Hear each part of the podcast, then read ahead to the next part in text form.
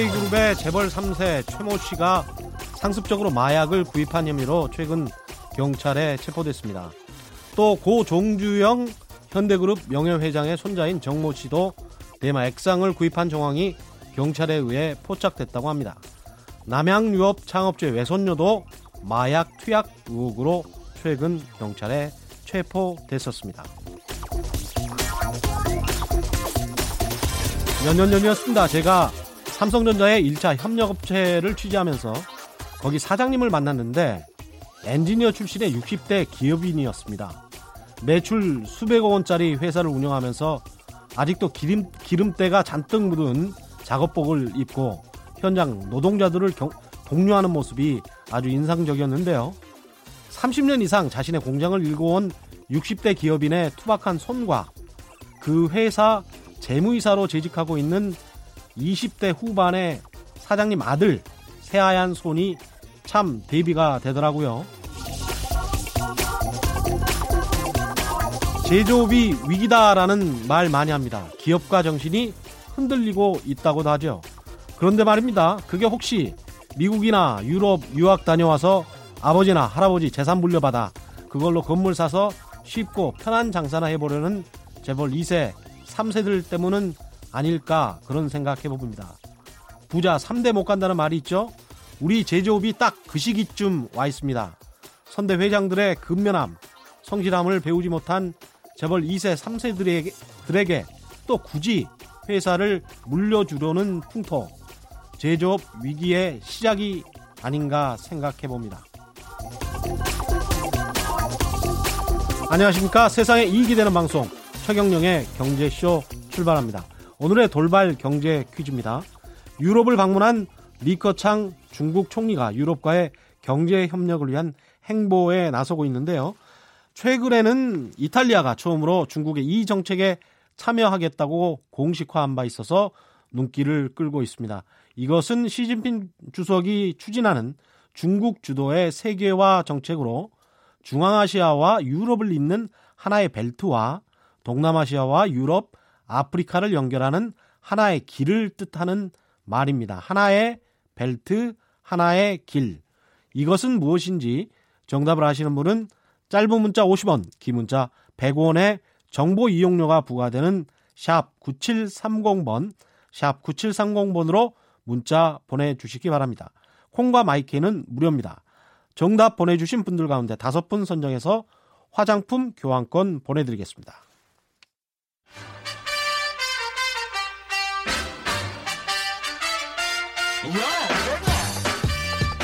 최경령이 원하는 건 오직 정의.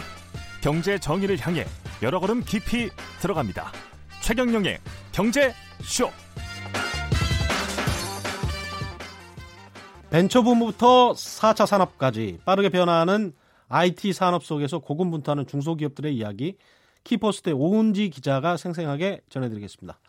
오은지 기자 나오셨습니다. 안녕하세요. 안녕하세요. 키포스트 오은지입니다. 예, 드디어 5G가 개통했습니다. 근데 5G 통신이라는 게 정확히 뭔가요, 이게? 네, 이 5G라는 게 예. 그 저희 통신 규격이고요. 예. 이 지금 사용하시는 LTE보다 최고 속도가 한 20배 정도 빠른 예. 그런 이동 통신 기술입니다. 그리고 예. 또한 가지 중요한 게 그 저지연이라고 해서 음. 이제 그 끊김 시간이 0.001초로 굉장히 작거든요. 예. 그래서 이제 안전이 문제가 되는 자율주행차라든가 음. 아니면은 뭐 스마트 공장 뭐 이런 데에도 이제 적용을 할 수 있게 되는 거죠. 이제 이동 통신 예. 기술을 계속 끊임없이 소통을 한다는 이야기네요. 예, 그렇죠. 그리고 음. 뭐그 2기가바이트 2시간짜리 영화 한 편 다운로드 하는 데는 LTE는 한 3분 걸렸다면은 예. 5G에서는 15초면 가능하고 음. 예, 그래서 이렇게 데이터들이 굉장히 많은 데이터들이 이동을 할 수 있는 길이 음. 통로가 열렸다고 보시면 될 것 같습니다. 이렇게 큰 기술이 이제 시작을 하면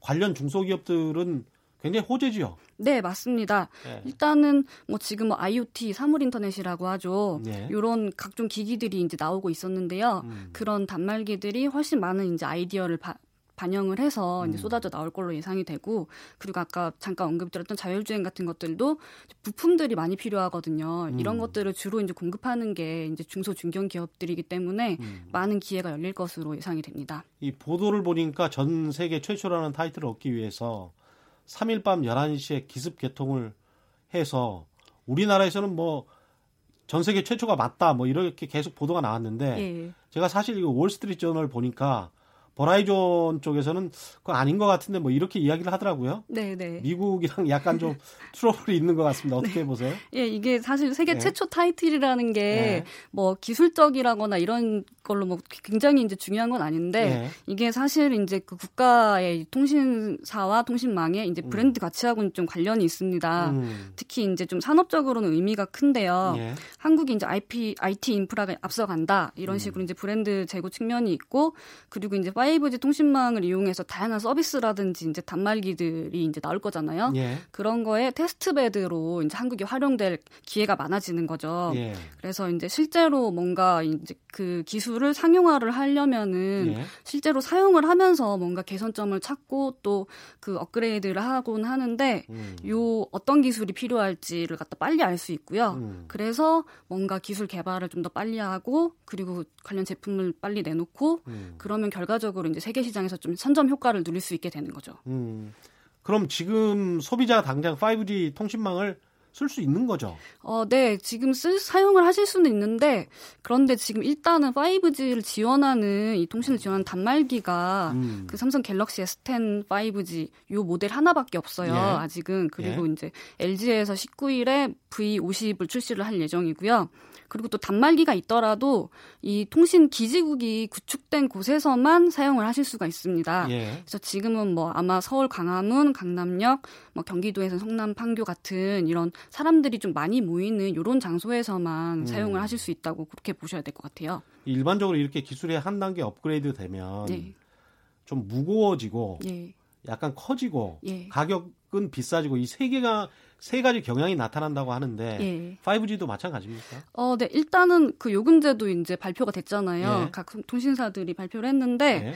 어, 제일 저렴한 게 5G 요금제가 5만 5천 원입니다. 음. 그리고 무제한 요금제는 13만 원까지 이제 내놨는데 음. 그 LTE는 SK텔레콤이 내놓은 것만 보면 1.2GB 제일 저렴한 게 3만 3천 원이었어요. 예. 그래서 최저가만 따져보면 한 2만 원 정도 이제 증가했다고 볼 수가 있는데 예. 어 근데 요게 약간 좀 착시는 있는 게 용량 용량으로 따지면은 150기가바이트를 제공을 하는 예. LTE 요금제가 그 7만 9천 원이었는데 5G에서는 음. 7만 5천 원이라서 음. 그러니까 데이터 제공량에 비해서는 살짝 저렴하지만 음. 어차피 이 이용자들이 데이터 속도가 빨라지면은 데이터를 훨씬 많이, 많이 예, 쓸 수밖에 없거든요. 예. 그래서 그 소비자들 입장에서는 통신 요금이 점점 더 부담스럽게 이제 올라간다고 느끼실 수가 있을 것 같아요. 예. 이 휴대폰도 휴대폰이지만 5G 하면 저도 자율주행차가 먼저 떠오르는데 이게 그러면 앞으로 이제 자율주행차 실현이 눈앞으로 다가왔다 이렇게 봐도 되는 겁니까? 어 일단은 뭐 통신사들이 5G 이렇게 개통을 했는데 뭔가 가시적으로 보여줘야 될 게 필요하잖아요. 네.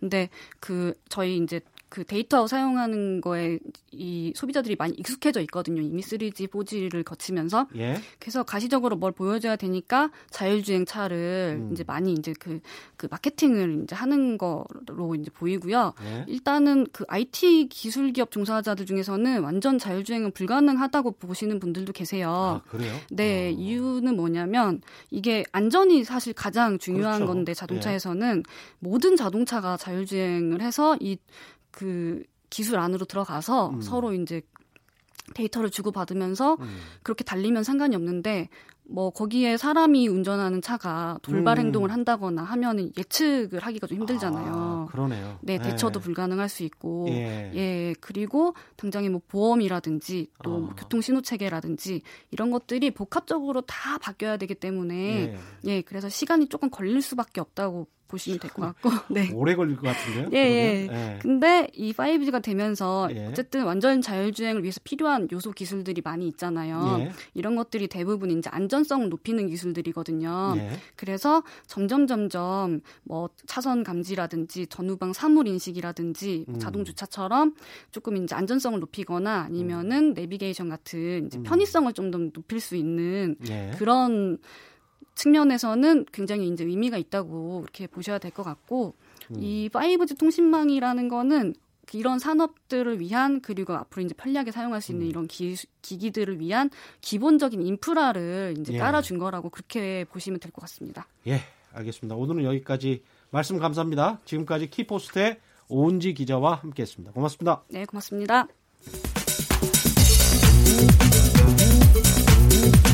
경제가 재밌다. 경영이 좋다. 최경영의 경제쇼.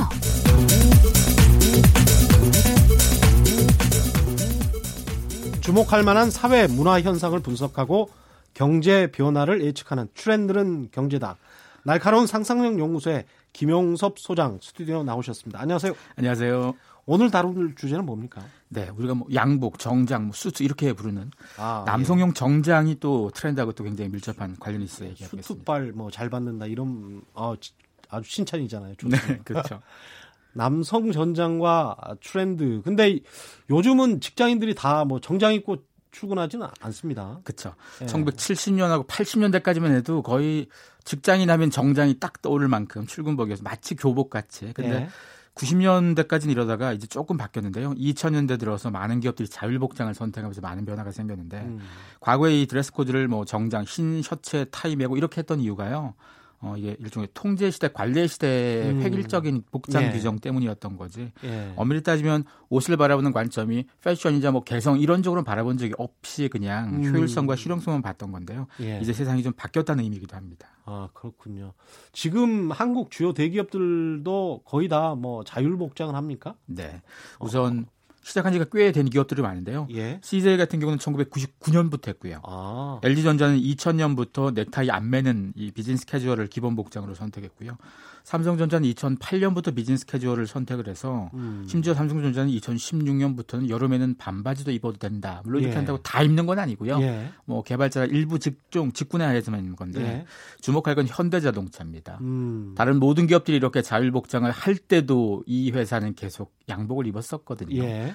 이 회사가 2017년부터는 일부 부서에선 넥타이 안 매는 뭐 캐주얼을 입긴 했었지만 예. 회사 전체가 다 적용한 건 이번 3월부터입니다.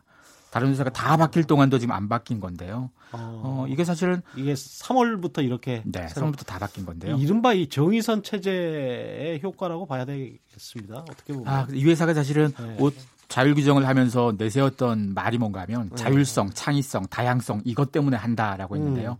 어, 사실 아까 99년, 2000년부터 먼저 많은 기업들이 했잖아요. 예. 이때도 기업들이 내세운 게 그거였습니다. 음. 어, 우리 기업들에게 필요한 자율성, 창의성이 갑자기 올해부터 필요해진 건 아니고요. 그 전부터 예. 필요해 왔었는데 예. 일부 기업에 따라서는 그걸 조직 문화로 빨리 받아들인 기업이 있고 일부 음. 기업은 그렇지 않았던 차이가 있는 건데요. 음. 확실히 이제 뭐 관리 시대, 통제 시대에서 자율과 창조의 시대, 일종의 조직 문화에서 수평화가 많이 중요해지면서 이런 예. 복장 규정도 바뀌어졌다는 겁니다.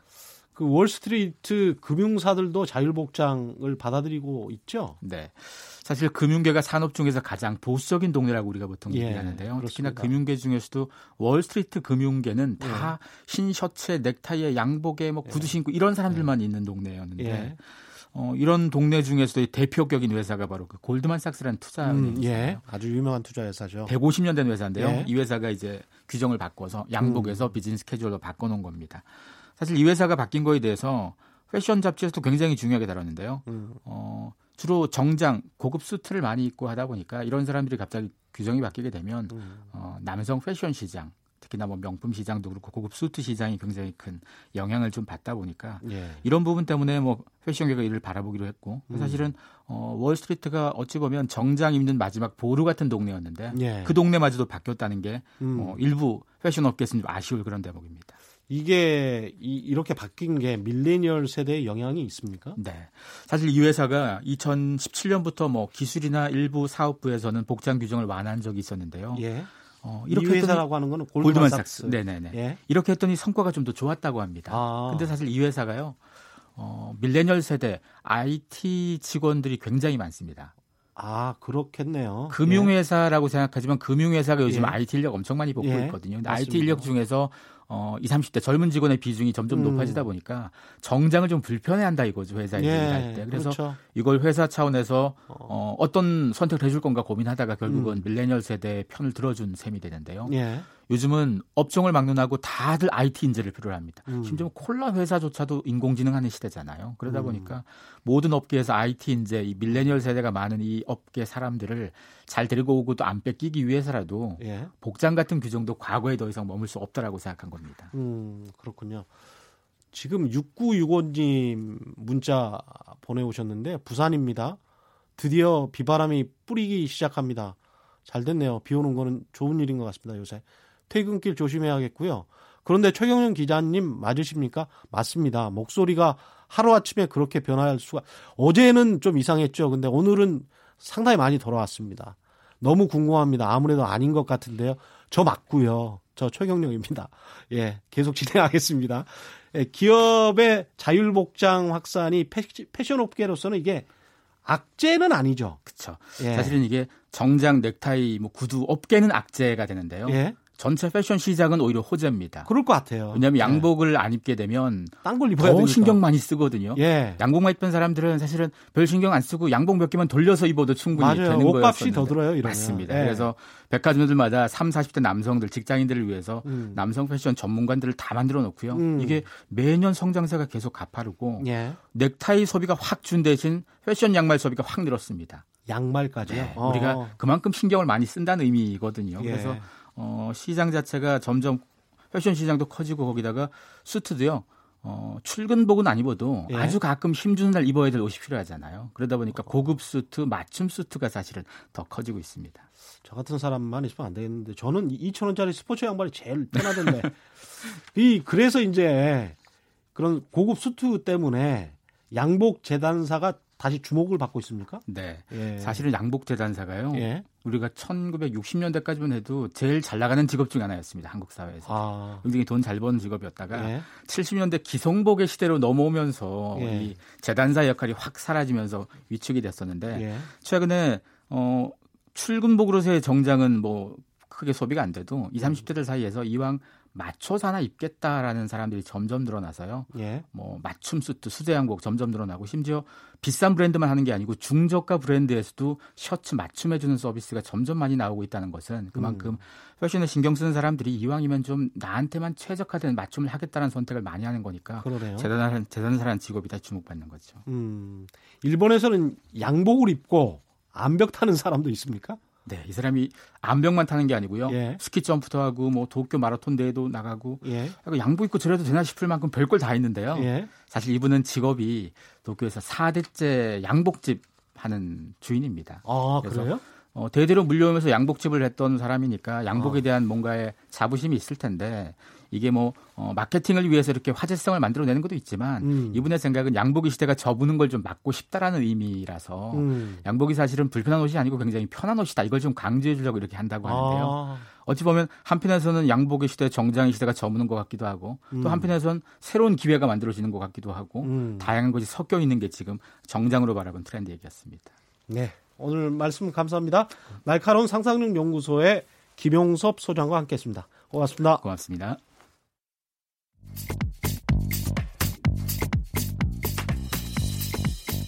세상 어디에도 없는 중문직답 세무상담. 정직하고 지혜로운 납세의 길잡이. 친절한 수남 씨, 안수남 세무사를 만나보세요. 중문즉답의 최고봉 부동산 세무상담 시간입니다. 매번 시간이 짧다 싶을 정도로 많은 청취자분들께서 문의 전화, 문자 보내주시고 있는데요. 매번 시간 관계상 답변을 다 못 해드렸습니다. 그래서 오늘은 특별히 그동안 보내주셨던 청취자분들의 문자, 문의를 시원하게 해결해드리는 시간 마련했습니다. 그동안 여러 궁금증 보내주셨는데 답변을 못 들어서 답답하셨던 분들 오늘 잘 들어주시기 바랍니다. 오늘도 최경령의 경제쇼 공식 자문 세무사시죠. 세무법인 다솔의 안수남 대표 세무사 나오셨습니다. 안녕하십니까? 네, 안녕하세요. 예. 네. 아, 청취자분들 상담 전화 일단 받아보겠습니다. 여보세요? 예, 여보세요? 네, 안녕하세요. 예, 안녕하세요. 네, 네. 네. 네. 저기 딴 게 아니고 저 95년도에 예. 평택에다 그 어, 땅을 사놓은 게 있었어요. 예. 근데 그 그때 당시에 그 반 정도가 임야가 됐었고 나머지 반은 전으로 됐었는데 예. 500평에서 반반이 됐는데요. 예. 그 17년도 가을쯤 그걸 다 저 전으로 맹글어 놨어요. 예, 임야를요. 네, 네, 네. 네. 근데 그것이 예, 만약에 지금 저 매매를 하게 되면 양도소득세가 얼마나 나오는가? 그거는 이제 전으로 바꿔놓은 것은 큰 영향은 없는 것 같고요. 네. 지금 이제 95년도 사셨기 때문에 취득가가 굉장히 낮으세요. 그 다음에 지금 거래가액을 양도가액은 얼마로 예상하시나요? 아, 지금 한 200에서 250 정도 가, 는 걸로 알고 있어요. 전체 거래가액이 어느 정도예요? 아, 평당, 평당. 그러면 전체 거래가액 한, 한 12억 정도 되겠죠? 12억 정도 같으면은요. 네. 지금 어디 사시나요, 사시기를? 아, 안산에 살고 있습니다. 안산에. 그 네. 임야까지 거리가 직선거리 30km 이내에 들어오나요? 안, 저 평택이니까 30km가 안 돼, 한 60km 됩니다. 아, 그래요? 그러면 네. 부재지주라서 그게 네. 비상 토지가 되거든요? 네. 그러면 거래가액의 약 25% 정도가 세금이에요. 25% 30%까지도 나갈 수 있으니까. 네. 아, 절세. 근데 저 전으로 바꿔, 저 임야를 전으로 바꿨는데 전으로 매매된 건 관계 없는 거예요? 아니, 그러니까 그걸 바꿨다 하더라도 세금 절세되지는 않아요. 아, 그러니까 네, 네, 네. 양도가액의 25%에서 30%까지가 세금이니까 네. 사전에 절세 방법을 꼭 상담 받으셔가지고 처분할 네. 계약서 쓰기 전에 상담 받으셔야 돼요. 아, 처분하기 네. 전에요? 네, 네. 네. 근데 어, 내가 딴 데 가서 한번 여쭤봤거든요. 네. 근데 뭐, 뭐, 거리가 뭐니까 내가 지금 농사를 계속 쳤는데도. 안 됩니다. 그건 인정 못, 못 해줘요. 안 된다고 해가지고. 그렇습니다. 예. 네, 50%가 된다는 말이 있어가지고. 아, 이제 그, 어쨌든 간에 세금 부담액 자체는. 네. 예, 25%에서 30%까지 되니까요. 거래가액에. 그래서 아, 생각보다 네. 세금이 많이 나와요. 아, 그 사전에 네네. 세무사님한테 상담 꼭 받으셔야 돼요. 네. 아, 네네. 네. 아유, 여러분 고맙습니다. 네, 감사합니다. 네, 고맙습니다. 네. 네. 네. 상담 전화 한 번 더 받아보겠습니다. 여보세요. 여보세요. 예. 네, 안녕하세요. 반갑습니다. 네. 주, 주택임대 사업자 관련해서 질문인데요. 예, 예. 지금 현재 A주택이 그 작년에 장기 임대 사업자로 묶어놨고요. 예. B주택은 현재 조정 지역 거주 중입니다. 예. 그래서 일가구 그 비과세 요건이 되고요. 예. 문제는 지금 제가 그 조정 지역에 분양권이 두 개가 더 있는데요. 예, 예. C 분양권 같은 경우 올해 7월 입주 예정이고요. 예. D 주택 같은 경우 내년 12월 입주 예정입니다. 예. 그래서 저는 지금 순차적으로 2년 거주 후에 매도를 해서 예, 예. 일시적 2가구를 유지하면서 이제 비과세 혜택을 받으려고 생각하고 있는데요. 네, 네. 이번 그 정부의 개정세법 범주에도 들어가지 않는 걸로 지금 판단이 되는데 이게 네. 맞는지 좀 네. 여쭈고 싶어서요. 네, 2019년 2월 12일 이후에 취득한 것만 인정 저기 그 해당 개정세법이 적용되니까요. 네. 선생님께서는 종전 취득 주택으로 인정받아서 네. 개정세법 적용이 안 돼요. 네. 네. 괜찮습니다. 아, 예. 네. 잘 알겠습니다. 네, 감사합니다. 예, 감사합니다. 네, 고맙습니다. 네. 네, 문자로 상담 주신 분들인데요. 4914님, 아들 부부가 집 장만할 때 5천만 원에서 1억 원 정도 도와주면 세금 내야 합니까? 우리가 세법적으로 말하면요. 예. 정확히 말하면 단돈 100만 원도 증여죠. 그렇죠. 예. 증여지만은 예. 1000만 원 이하까지는 예. 그런 뭐 그냥 넘어가고요. 예. 이제 자녀들이 성년이면 5천만 원까지는 괜찮지 않습니까? 음. 그런데 이제 실무적으로는 예. 사실은 뭐 1억 정도 줬다고 해서 예. 이게 포착되거나 그렇지는 않습니다. 아, 그렇군요. 예, 그 정도 도와준 것 가지고 뭐 세금이 예. 크게 문제되지는 않지만 음. 원칙적으로는 음. 5천만 원 초과벌에 대해서는 증여세를 물어야 된다. 그렇게 알고 계셔야 되겠습니다. 고위공직자가 아니라면 뭐 그냥 세금 안 내도 되시는 걸로. 네, 사회통념에 비추어서 예. 그 정도는 크게 예. 부양 의무가 있으니까 부모가 예. 예큰 문제는 없을 것 같습니다. 2199님이십니다. 네. 부모님으로부터 약 10억 정도의 10억 원 정도의 토지와 주택을 상속받았는데요. 네. 제가 8년 정도 작용하면 네. 상속세를 감면받을 수 있습니까? 이렇게 물어보셨어요. 어, 농지를 작용을 했으면 자기가 팔때 예. 그거는 감면이 되지만 예. 아버지와 같이 농사를 지었다 해가지고 상속세 감면은 없어요. 아, 그렇군요. 예, 아버지랑 어. 도와서 농사 지은 것에서는 예. 감면 혜택은 없고 예. 부모님을 모시고 살았으면 예. 그 주택에 대한 공제는 있어요. 아, 주택에 대한 예, 공제는 주택 공제 있지만 농사를 같이 지어준 것에 대해서는, 대해서는 예. 혜택이 좀 없는 것이 조금 지금 지적을 받아보니까 예. 조금 모순이네요. 그건 또 아. 같이 좀 공제해줬으면 좋겠네요. 네. 알겠습니다. 네. 4607님, 네. 1989년에 아버지 부동산 취득하고 그 다음에 2005년에 지분 분할해서 비과세 증여받고 계속 보유 중이십니다. 네. 2018년에 공동 수용이 됐는데 네. 양도세 내야 합니까? 지금 당연히 내죠. 아, 이제 지금 수용이라는 네. 개념 속에는 이제 네. 강제로 팔았으니까 네. 세금을 내는 것이 억울하지 않느냐 이렇게 생각하시는데요. 네. 지금은 이제 말이 수용이지 음. 협의를 할 때에 음. 지금 그 감정평가사님 세 분한테서 감정평가를 받아가지고 음. 산술 평가 한 시가대로 보상을 해주다 보니까 거의 시가에 예, 근접한 가격이군요. 그 어떤 예. 분들은 오히려 수용당일이 잘했다는 분도 있어요. 아, 그래서 이제 공익사업이 수용되면은 예. 예, 현금 보상 받으면 10%. 예. 채권 보상 받으면 15% 음. 감면 혜택은 주어지지만은 예. 양도세는 똑같이 내야 됩니다. 그렇군요. 네, 네. 6617님. 네. 2억 5천만 원 주택을 40년 이상 노모와 공동 소유 중입니다. 돌아가시면 상속세를 얼마나 낼까요? 우선 기본적으로요. 음. 우리나라에서 상속세를 내시는 인원이 8%밖에 안 돼요. 그렇죠. 예, 상속세 내는 게 쉽지가 어. 않습니다. 예. 그거는 우리가 기준시가로 평가를 해 가지고 음. 부자야 예, 배우자가 계시면 10억. 예. 배우자가 없어도 5억까지니까 예. 웬만한 재산이 순재산으로 이렇게 되려면 실제 우리는 15억에서 20억 재산 갖고 있어야 되거든요. 예, 저도 그렇게 들었습니다. 네, 예. 상속세를 내실 수가 없습니다. 예. 네. 6942님, 네. 부동산 양도세를 8년 이상 양도세 토지를 네. 8년 이상 소유하면 네. 없다고 들었다. 네. 그러니까 부동산 양도세가 없다고 들었다. 잘못 알고 있으면 알려주세요. 뭐 이렇게 완전 잘못 알고 계시는데요. 이 농지를 갖고 예. 계시면서 예. 8년 이상 농사를 지으신 분. 예. 아까도 이제 상담을 아, 그렇죠. 제촌하면서 지어야 되거든요. 예. 이게 제촌이 안 된 상황에서는 농사 음. 지어봐야 안 되고요. 예. 제촌 자격 요건을 충족하면 1억까지 1억까지 농사 농지에 대한 세금이 없다는 것이지 예. 예 토지 8년 갖고 있다고 세금 없어 버리면 오래 갖고 있는 사람은 양도세 하나도 안 내려 안 내게 해요. 아, 예. 그렇군요. 잘못 알고 있습니다. 예. 네. 1077님 네. 1가구 1주택입니다. 14년째 살던 아파트를 팔고 네. 2억 미만의 아파트를 매수해서 이사를 했습니다. 네. 세무서에 자진 신고를 해야 하나요? 아, 비과세는 자신 신고 할 필요가 없고요. 아, 그렇군요. 세무서에서 혹시라도 연락 오면 네. 비과세입니다고 알려주면 음. 요즘에는 국세청 전산이 너무 잘 돼 있어요. 음. 예, 그 본인 세대가 누구 누구 살고 있는지, 예. 그다음에 전국에 주택이 몇 개 있는지, 예. 예, 그다음에 주택 수도 다 헤아리고 예. 법률상 다 검토해서 예. 스스로 세무공무원이 판단합니다. 그렇군요. 예, 그래서 자신 신고 할 필요 없습니다. 알겠습니다. 네, 네. 0757님. 네. 10년 전에 산 강남 아파트인데 내년 봄에 34평 재건축 아파트로 입주합니다. 축하드리네요. 네. 내년에 장기 임대 주택 사업자로 등록할 예정이고요. 네. 8년 이상 임대 후 매도 시에 예. 양도세의 70%가 절세됩니까? 네. 지금 이제 알아두실 것은 예. 작년 9.13 조치 때 예. 조정 대상 지역에서 이제 취득하시는 분들은 음. 에, 지금 이제 지금 요 두 가지가 있는데 에, 장기 임대주택으로 등록하더라도 국민주택 규모 이하하면서 가액 기준이 또 적용돼요. 예. 고시가가 6억 이하고 예. 이렇게 요구가 되는데 이분의 경우는 종전에 갖고 있었던 주택이기 때문에 예. 가액 기준은 필요 없고 지금 보신 것처럼 국민주택 규모 이하야 되는데 예. 34평이면 국민주택 규모 이하거든요. 그렇죠. 적용을 받는데 예. 잘 모르신 거는 8년 이상 하면 50%가 장기 보유 특공제를 하고요. 예. 10년 이상 해야 70%예요. 아, 그렇군요. 네, 이게 그 공제율 차이만 있으니까 음. 혜택은 받을 수 있다. 음. 근데 일반인들이 잘못 알고 계시는 것은 지금 등록하면 예. 혜택이 없는 걸 알고 계세요. 어. 그게 아니라 예. 9.13 조치 이전에 이미 갖고 있었던 주택은 음. 지금 등록해도 어. 종전대로 어. 혜택을 준다.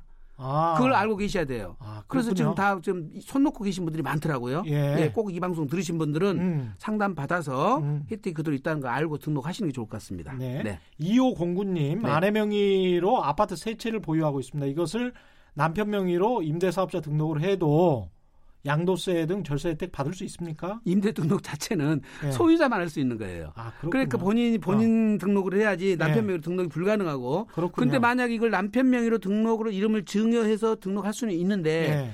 주의할 증여세가 나오겠죠. 증여세가 이제 미달되니까 이것까지는 안 나오니까 네. 증여를 할 수가 있, 는데 네. 아까 말씀드린 9.13 조치 이후에 취득한 거는 혜택을 안 준다고 그랬잖아요. 네. 조정 대상 지역에 있는 거는 증여를 해갖고 등록을 하시면 안 돼요. 그렇습니다. 본인 명의에서 상태에서 등록을 하셔야 됩니다. 예. 네. 오늘 말씀 감사합니다. 세무법인 다솔 안수남 대표 세무사와 함께했습니다. 헤드라인 뉴스입니다. 일본 정부가 구한말 한반도 경제 침탈에 앞장섰던 인물을 새 집회에 넣겠다는 계획을 발표해 논란이 예상됩니다.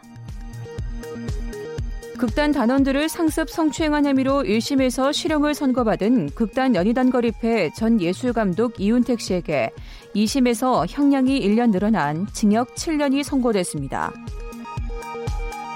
국민권익위원회는 공공기관의 연구과제용 정부 보조금을 받은 뒤에 연구와 무관한 물품 구매 등에 사용한 업체를 신고한 시민 등 공익신고자 40여 명에게 모두 3억 원의 보상금을 지급했다고 밝혔습니다.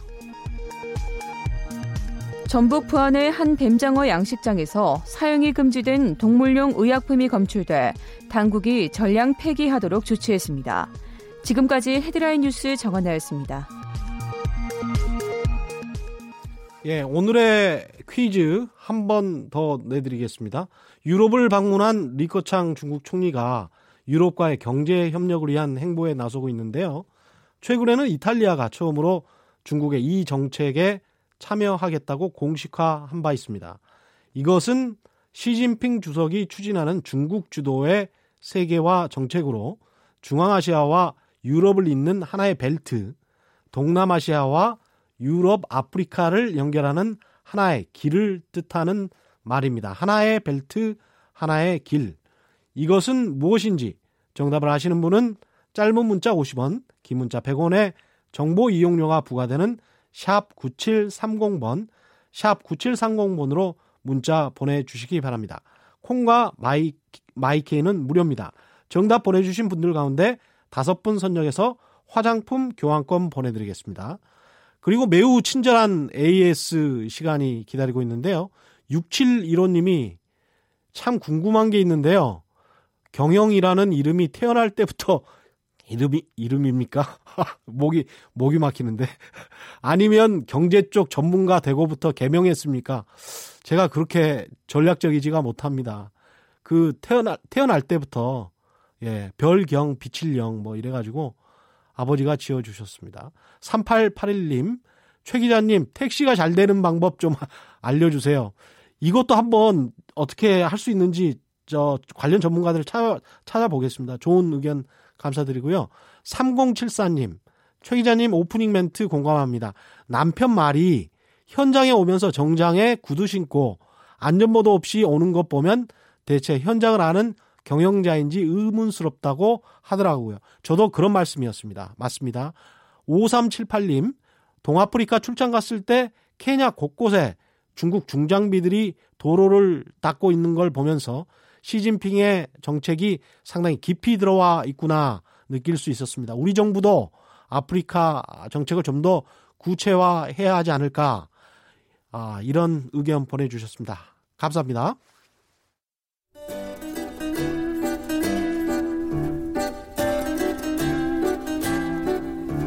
얽히고 설킨 국제경제는 이분이 제일 잘합니다.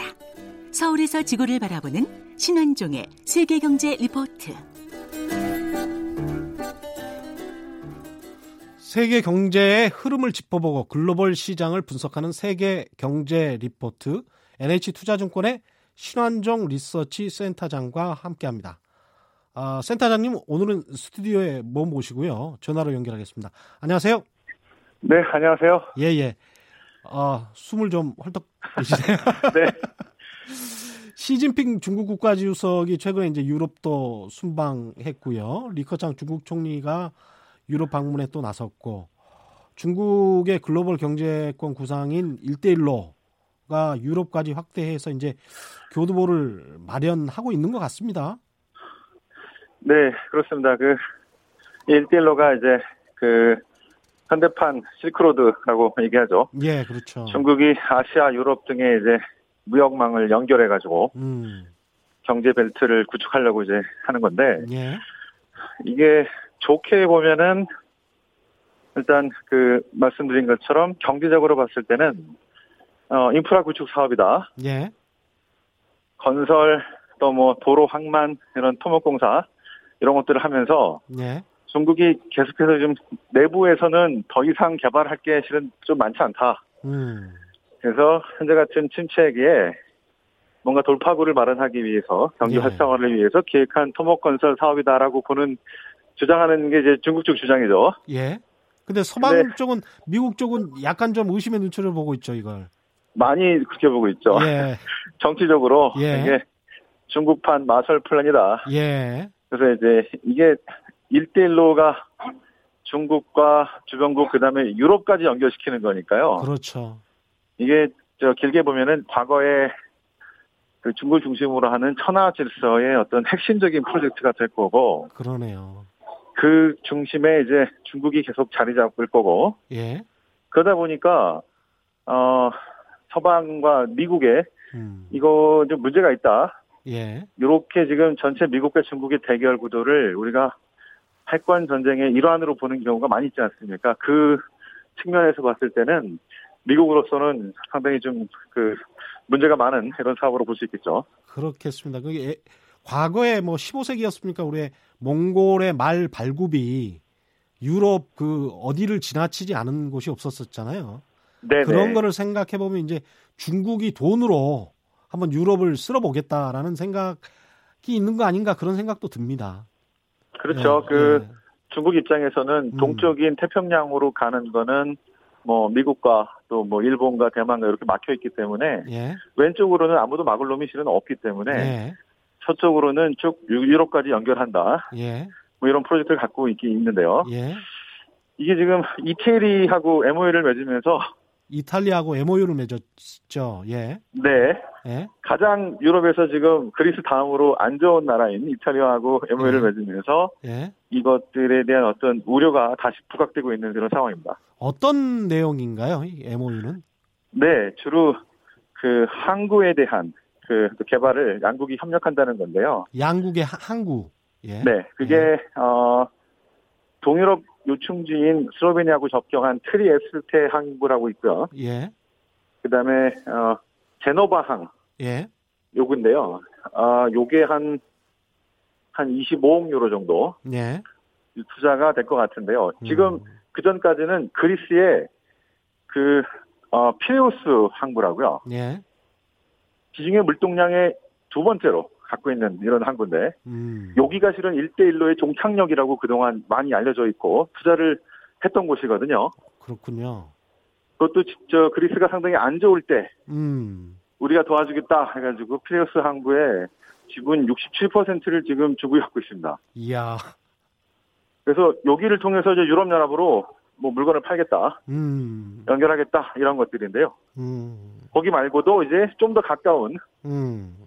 그리고 유럽의 중심국 중에 하나였던 이태리 항구를 통해서 유럽 심정부로 이제 또 동유럽 또 서유럽 다 저기 진행될 수 있는 그 항구를 어 이제 투자를 하겠다 이렇게 계약이 된 상태입니다. 제가 듣기에도 뭐 이탈리아의 가죽 수공업으로 유명한 마을 전체 중국인들이 이주해서 네. 거의 중국인들이 이탈리아 가죽 수공업까지도 차지하려고 하는 게 아닌가 그런 이야기를 들었었습니다.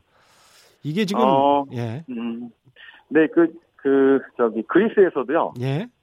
아테네 쪽에 부동산이 중국인들이 많이 진출하고 하면서. 예. 부동산과 가게와 뭐 등등의 가격들이 폭등하고 예. 그 저 그리스 분들은 외곽으로 쫓겨나고 자 이런 문제들이 좀 나고 있는데 아마 이태리도 그런 것 아니냐라는 식으로 예. 지금 우려가 섞인 얘기들이 나오고 있습니다. 그렇죠. 한번 중국 사람들 지나고 나면 뭐 쓸어버리거든요 이게. 근데 이 일단 이제 MOU는 통상 음, 뭐 법적 구속력은 없지만 네. 이게 중국이 서방 주요 7개국, 이탈리아가 서방 주요 7개국의 하나 G7 국이잖아요. 그렇습니다. 이 그 국가와 처음 맺는 1대1 MOU라는 점에서는 의미가 상당히 있습니다. 맞습니다. 예. 그 이태리는 음. 어 영국 아 일단 영국이 만약 브렉시트 나가게 된다면 음. 유럽 연합에서 세 번째로 정책 큰 나라고요. 예. 독일, 프랑스 다음에 이태리죠. 예. 그리고 아주 오래 전부터 유럽 그 통화 동맹 또는 유럽 연합에서도 아주 핵심적인 국가라고 할 수가 있습니다. 음. 뭐 그리스나 저기 스페인 이쪽하고 달라서 예. 상당히 의미가 있는 나라고요. 음. 이런 나라에서 지금 그 유럽 연합과 또는 미국과 서방과 갈등을 예. 믿고 있는 중국의 어떤 전진 기지를 이제 허락했다라는 것들은 예. 그 지금 이태리가 예. 처해 있는 여러 가지 경제 문제를 유럽 연합과 갈등이 심해지니까. 그러네요. 음. 이태리 입장에서는 일종의 어떤 하나의 또, 또 다른 카드. 음. 예, 그걸 쓰지 않더라도 예. MOU니까. 예. 우리 이렇게 할 수도 있다. 어. 이런 카드 하나로 이제 생각을 하는 것 같습니다. 음. 그래서 그 이태리 내부에서도 지금 논란이 되게 많은 상황인 것 같고요. 예. 예, 누구는 이렇게 저 이런 거 하자. 어, 안상이 안 좋으니까 받아들이자. 예. 예. 누구는 이렇게 됐을 때는 이제 중국 사람들한테 말린다. 음. 자, 이런 식으로 얘기가 나오면서 음. 아주 좀 치열한 음. 그런 논란이 지금 나오고 있다고 합니다. 당장 중국이 얻는 이익은 뭐큰 거는 없겠네요, 그러면. 음, 중국이 지금 당장 해서 얻을 수 있는 그런 건 아니고요. 그렇죠. 이미 1대1로는 중간중간에 지금 그, 저, 어떤 건설들이 만들어지고 있고, 예. 이게 만들어지려면, 제대로 만들어지려면은 아주 오랜 시간이 필요한 데다가. 그렇죠.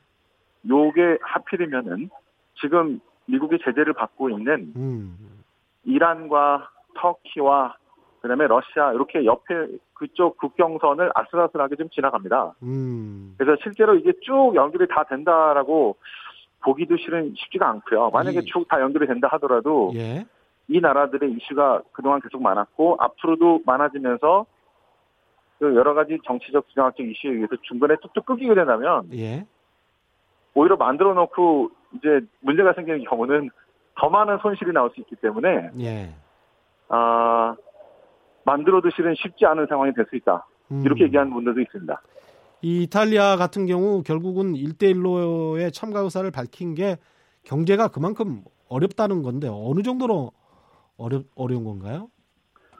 일단 저번 그 IMF와 세계은행이 또 유럽 20위에서 유럽 전체 경제 성장률을 하향 조정을 시켰는데요. 예. 그때 가장 큰 당역을 받았던 두 나라가 독일하고 이태리입니다. 음. 이태리는 1.2% 올해 예상했다가 0.3% 정도로 오. 급락을 할 것 같은데요. 거의 마이너스 성장이 될 수도 있겠네요. 그러면. 네. 근데 그것뿐만 아니라 내년도 거의 0% 성장을 갈 것 같은데. 아이고. 이렇게 되면 예. 세수가 많이 부족해집니다. 예. 그러면 작년 말에 이태리가 문제가 됐던 예산안 문제. 음. 2019년 예산안을 그 유럽 집행위원회와 갈등을 빚으면서 못 맞췄었는데요. 예. 자, 줄여라는 거였는데 못 줄이고 계속 느린다라고 그랬었는데 예. 2.4 뭐 이렇게. 예. 그런데 지금 성장률이 안 나오면 맞추기가 상당히 어렵습니다. 어... 그러면 유럽 집행위원회는 예. 그 맞추기 위해서 재정 지출을 동결하라 이렇게 압박을 가할 거고요. 아, 그러면 또 이제 국내 문제가 되고. 예. 비상자금 사용해서 끌어올려야 된다. 뭐 이런 예. 얘기를 하면서 갈등을 빚는 데다가 예. 올해 내년 예산안 때 또 문제가 될 겁니다. 그렇겠는데요. 그래서 지금 이태리는 저희들 보기에는 하반기에 다시 음. 한 9월 이후이 됐죠. 예. 그때 예산안이 나오니까 예. 다시 한번 유럽에서 아주 핵심적인 음. 어떤 갈등의 그 저기 소재가 될 가능성이 높아 보인다라고 보고 있고요. 이렇게 지금 상황이 작년에 6월에 처음으로 펍소리즘 정부가 등장하면서 예. 재정을 적극적으로 쓰면서 조금 회복될 것 같은 경제가 음. 유럽연합과 갈등도 빚고 또 유럽 전체의 성장률이 하향되면서 반짝 살아날 것 하다가 다시 침체가 돼버린 이런 상태라서 예. 지금 유럽 지금 이태리 분위기는 좋지 못하다고 할 수 있을 것 같습니다. 이 1대1로에 관해서 미국이 우려는 많이 하고 있는데 어떻게 뭐 네. 견제 견제나 따로 무슨 뭐 그러면 유럽을 좀 챙겨준다거나 이탈리아를 챙겨준다거나 뭐 이렇지는 않죠. 어 그렇지는 않을 것 같은데 예. 다만 이런 얘기를 하는 거죠. 예. 그 스티브 베넌이 그런 얘기 하죠. 음. 이게 중국이 그 세계 패권을 그 저 장악하기 위해서 하는 거를 예. 그 그런 걸 속지 말라라고 얘기하는 거고요. 예. 중국의 해외 진출의 역사들이 거의 이제 약탈적인 이런 모델이었고, 예. 자 그런 거를 봤을 땐 하면 안 된다는 식으로 이제 얘기를 커멘트를 하고 있고요. 예. 그다음에 미국은 뭐 공식적으로 그런 얘기를 하고 있지 않지만 음. 상당히 좀 불편한 감을 드러내고 있고 예. 유럽 연합에서 도널드 투스크가 예. 유럽 연합 차원에서 중국한테 얘기했던 시장 개방이라든가 음. 또는 그 보조금 같은 하지 말라는 음. 공정 경제하라는 이런 것도 안 듣고 어. 또 화웨이 등을 중심으로 해서 통신 부분을 지배력을 확대한다고 하는데 이런 것들을 지적했지만 하나도 듣지 않아 놓고 유럽을 지금 전진 기지로 이태리 선택하면서 지금 들어오려고 하는 모습이 좋지 못하다는 자꾸 음. 지적을 하면서 중국을 예. 라이벌로 이런 규정을 하면서 예. 계속 지금 불편한 심기를 좀 드러내고 예. 있는 이런 이 정도라고 볼수 있습니다. 오늘 말씀 여기까지 듣겠습니다. 고맙습니다. 지금까지 NH투자증권의 신환정 리서치 센터장과 함께했습니다. 고맙습니다. 고맙습니다. 오늘의 퀴즈 정답은 1대 1로였고요. 저는 KBS 최경령 기자였습니다. 지금까지 세상에 이익이 되는 방송 최경령의 경제쇼였습니다. 고맙습니다.